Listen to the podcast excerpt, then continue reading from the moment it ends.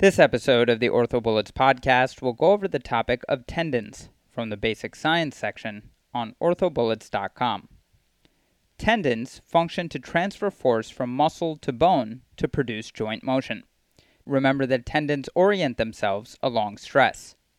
As far as types of tendons, the ones to know include paratenon covered tendons and sheathed tendons. Examples of paratenon covered tendons include the patellar tendon and Achilles tendons.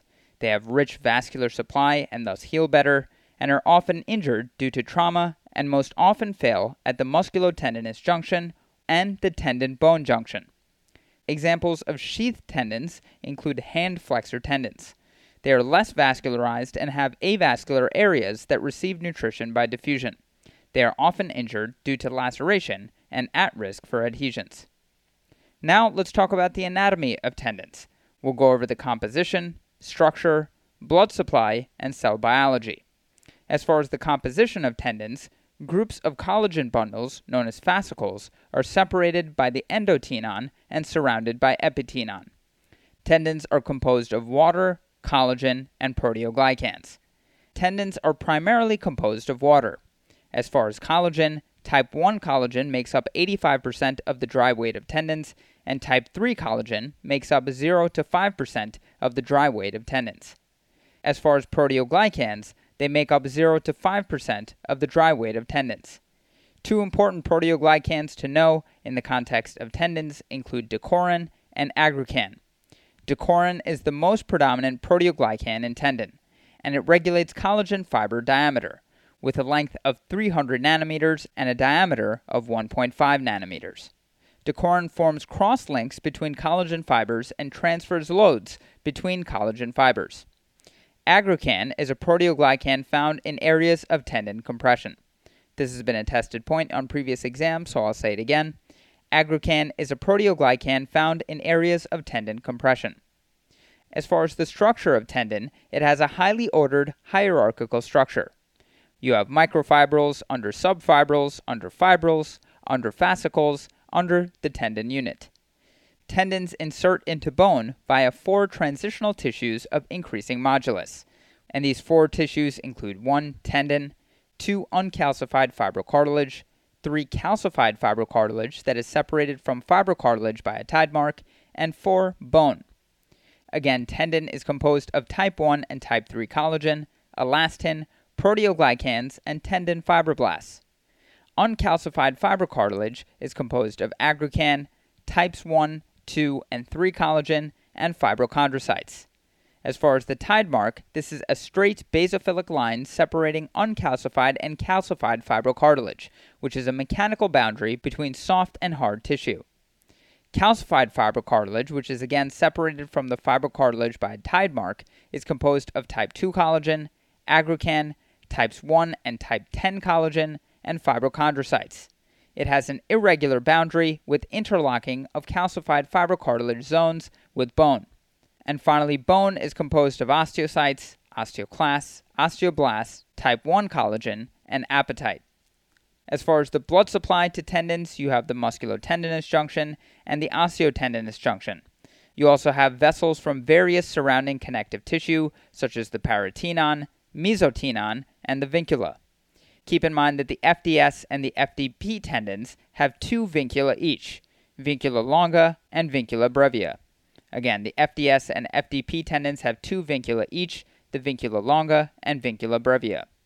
As far as the cell biology of tendons, fibroblasts are the predominant cell type. They are spindle shaped and arranged in parallel rows in the direction of muscle loading.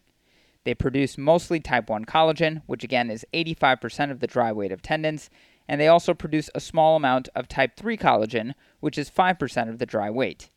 Keep in mind that fibroblasts are responsible for the healing process. Now let's talk about the difference between a fibrous enthesis, which is an indirect attachment of a tendon, and a fibrocartilaginous enthesis, which is a direct attachment of tendon. We'll discuss the differences between these two with respect to attachment, composition, angle of insertion, and different examples. A fibrous enthesis is found in the metaphysis and diaphysis of long bones. The attachment of a fibrocartilaginous enthesis is in the epiphysis and apophysis. As far as composition, the fibrous enthesis is composed of perforating mineralized collagen fibers. And a fibrocartilaginous enthesis has four distinct zones tendon, fibrocartilage, calcified fibrocartilage, and bone. The insertion angle of a fibrous enthesis changes slightly during motion, while the angle of insertion of a fibrocartilaginous enthesis changes greatly during motion and is thus prone to overuse injury. An example of a fibrous enthesis includes the deltoid humerus attachment, adductor magnus linea aspera attachment, and the pronator teres attachment. An example of a fibrocartilaginous enthesis includes the rotator cuff and the Achilles tendon. Now let's go over some material properties of tendon. As far as characteristics, tendons contain more collagen and are less viscoelastic than ligaments. Again, tendons contain more collagen and are less viscoelastic than ligaments. A tendon in enthesis contains free nerve endings responsible for nociception. Again, the tendon in enthesis contains free nerve endings responsible for nociception. Keep in mind that a tendon has viscoelastic behavior with nonlinear elasticity so the rate at which tendon sees force can influence the mechanical property. As far as biomechanical effects on tendons, exercise has a positive effect, immobilization has a detrimental effect.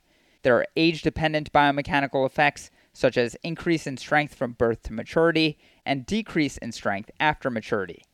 Laser slash heat causes tendons to shrink, and the biomechanical effects of tendons vary with exposure to hydration, temperature, and pH.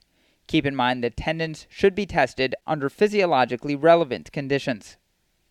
As far as advantages of tendons, they are strong in tension as they can withstand 5 to 10% as opposed to 1 to 4% in bone. Disadvantages of tendons include that they buckle in compression and demonstrate creep and stress relaxation. As far as load elongation or the stress strain curve in tendons, the toe region is the initial nonlinear segment of the curve during low loads due to tendons being, quote, crimped. So again, the toe region is the initial nonlinear segment of the curve during low loads due to tendons being, quote, crimped. The linear region is characterized by intermediate loads, and the failure region is characterized by high loads. Now let's briefly talk about tendon healing. And there are four stages of tendon healing hemostasis, inflammation, organogenesis, and remodeling. Hemostasis is when platelets initiate the coagulation cascade. Fibrin clot and fibronectin interaction leads to chemotaxis to stabilize the torn tendon edges. This occurs in 5 to 15 minutes. Inflammation is when fibroblasts produce type 3 collagen and macrophages help initiate healing and remodeling. This takes place between 1 to 7 days. Organogenesis is characterized by tissue modeling via large amounts of disorganized collagen and angiogenesis. This takes place between 7 to 21 days. And finally, remodeling is characterized by tissue remodeling replacing type 3 collagen to type 1 collagen, and this can take place up to 18 months. Finally, let's quickly talk about tendon surgical repair. So, as far as strength following repair, tendon repairs are weakest at 7 to 10 days. Most of the strength is seen by 21 to 28 days, and maximum strength is seen at 6 months. But keep in mind that the final strength only reaches two thirds of normal, even years after repair. As far as early mobilization after tendon surgical repair, this obviously allows earlier range of motion but decreased tendon repair strength. This is beneficial for flexor tendon healing to prevent adhesion formation. Okay, so now that we've gone over the major points about this topic, let's go over a few questions to apply the information and get a sense of how this topic has been tested on past exams. The first question reads Decorin is a major controlling molecule for 1 myelin diameter, 2 non mineralized bone matrix density, 3 tendon collagen fiber size, 4 elastic cartilage thickness, and 5 axon branching pattern.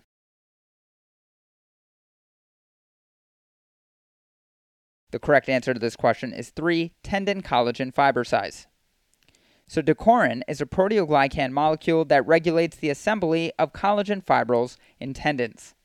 To quickly review, tendons are composed organized bundles of uniaxially arranged collagen fibrils which are assembled together to generate force from muscles to bone.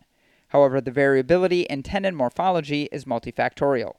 At the microscopic level, decorin is an important regulator of tendon structure as it acts as a mediator of fibril growth. Variations in expression of decorin has shown to correlate with both size and density of collagen fibrils and organization. Robinson et al. measured the mechanical properties of multiple tendon tissues in mice with knockout models of decorin. They found that the loss of decorin affected the posterior tibialis, causing an increase in modulus and stress relaxation, but had little effect on the flexor digitorum longus. They concluded that tendons likely are uniquely tailored to their specific location and function at the microscopic level. Zhang et al. performed a biomechanical study on tendon function. They showed that decorin deficient mice demonstrate altered fibril structure and significantly reduced strength and stiffness they concluded that decorin is a key regulatory molecule in tendon development. Moving on to the next question. A tendon repair is thought to be weakest during which phase of tendon healing? And the choices are 1. Inflammatory, 2. Proliferation, 3. Maturation, and 4. Remodeling.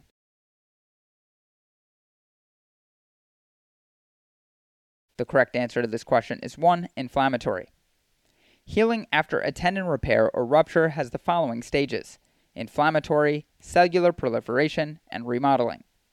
During the inflammatory phase, neutrophils and macrophages migrate into the injury site and release chemotactic factors that recruit fibroblasts.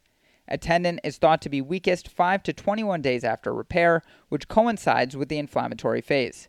During the proliferative phase, inflammatory cells secrete cytokines and growth factors, specifically platelet derived growth factor, insulin like growth factor, bone morphogenic protein, specifically BMP12 and BMP13, and transforming growth factor beta that promote differentiation of fibroblasts. Fibrosis and decreased cellularity are the hallmarks of the remodeling stage. Moving on to the next question. A 35 year old woman began to train for a half marathon. After eight weeks of increasing her mileage, what changes can you expect in her Achilles tendon?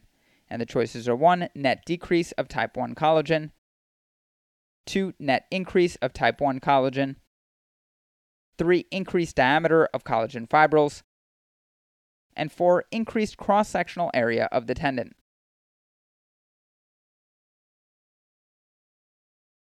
The correct answer to this question is 2. Net increase of type 1 collagen.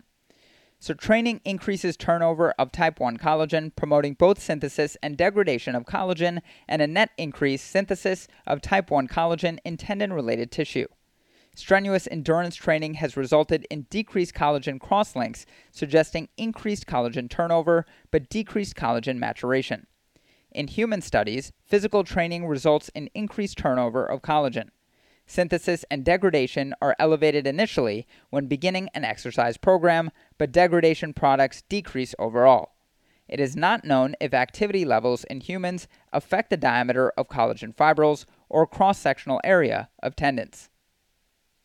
Moving on to the next question Tendon fibroblasts detect applied strength through what mechanism? And the choices are 1. Induced apoptosis from tendon loading, 2. Induced cell elongation from tendon loading. 3. Tendon loading mediated cell pressurization. And 4. Deflection of cell cilia from tendon loading.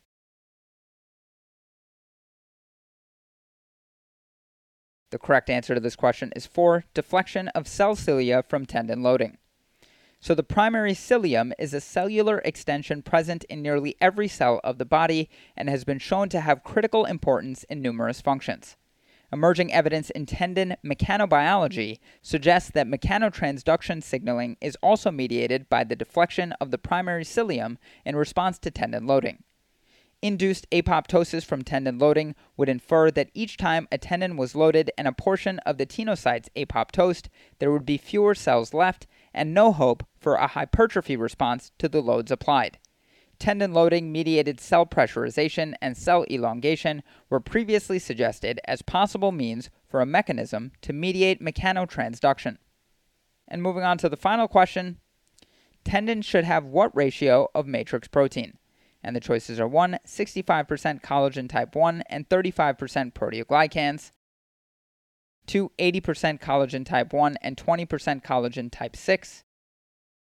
3. 95% collagen type 1 and less than 5% collagen type 3. And 4. 95% proteoglycans and 5% tenascin.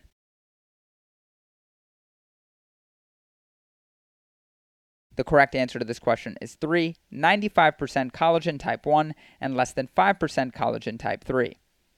So tendons consist of mainly type 1 collagen, that is 95%, a small amount of collagen types 3, 5, and 6, and proteoglycans, less than 5%.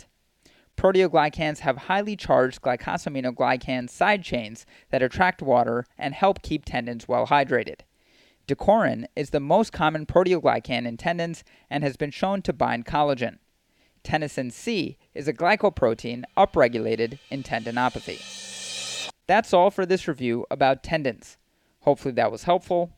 This is the OrthoBullets podcast, a daily audio review session by OrthoBullets, the free learning and collaboration community for orthopedic surgery education.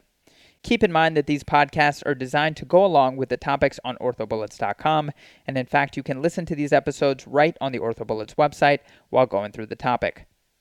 If you've gotten any value from the OrthoBullets podcast so far, please consider leaving us a five star rating and writing us a review on Apple Podcasts. It will help us spread the word and increase our discoverability tremendously. Thanks so much, and we'll see you all tomorrow.